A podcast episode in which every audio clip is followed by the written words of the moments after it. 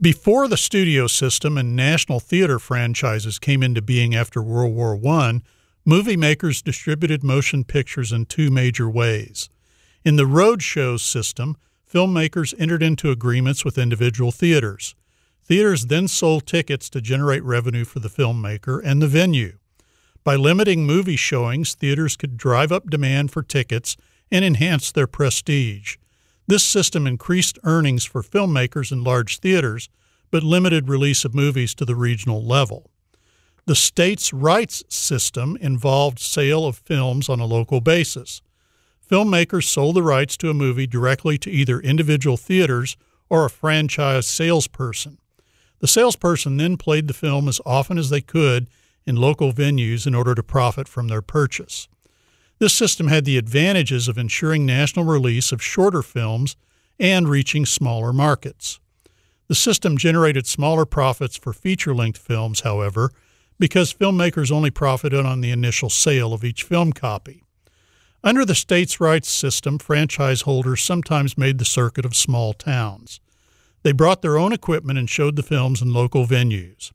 William Bright, a movie franchise salesman, arrived in late September 1915 in the Cape Girardeau village of Pocahontas with equipment and films. Local officials allowed him to set up in the town hall where he gave several shows. Local people enjoyed the films, but Bright found that the clientele was too small. He was soon in financial trouble. Bright needed to borrow cash quickly and applied to John Bonney, president of the local bank of Pocahontas, for a loan of $12 which translates to $365 in 2023. He offered the projector as collateral. Bright failed to increase his profit after getting the loan, and he disappeared a short time later.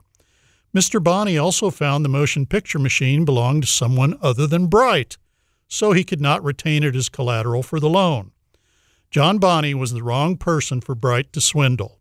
He had been the victim of a robbery some years earlier and was quite frugal. Furthermore, Bonney had served in prior years as county treasurer and assessor and was a local justice of the peace. He knew local law enforcement officers, including Sheriff William A. Summers.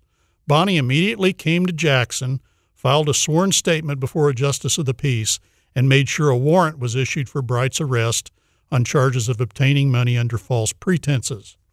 Sheriff Summers began an investigation and managed to locate William Bright in Hickman County, Kentucky.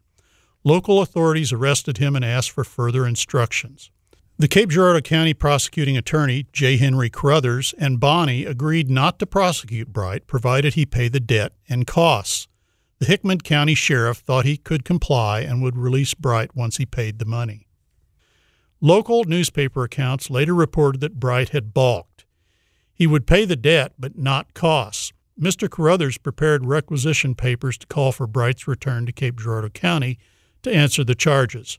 Bright responded defiantly and sent word to Cape Girardeau sheriff's officers that if they came after him, they should be prepared for a fight. The last word on this story suggests Bright probably paid the money. Quote, the officers are getting ready to accommodate Bright in that respect, unquote. And thus ends the story of the movie franchise salesperson who tried to cheat the Bank of Pocahontas. I'm Bill Eddleman of the State Historical Society of Missouri. For more tales from days gone by, visit krcu.org.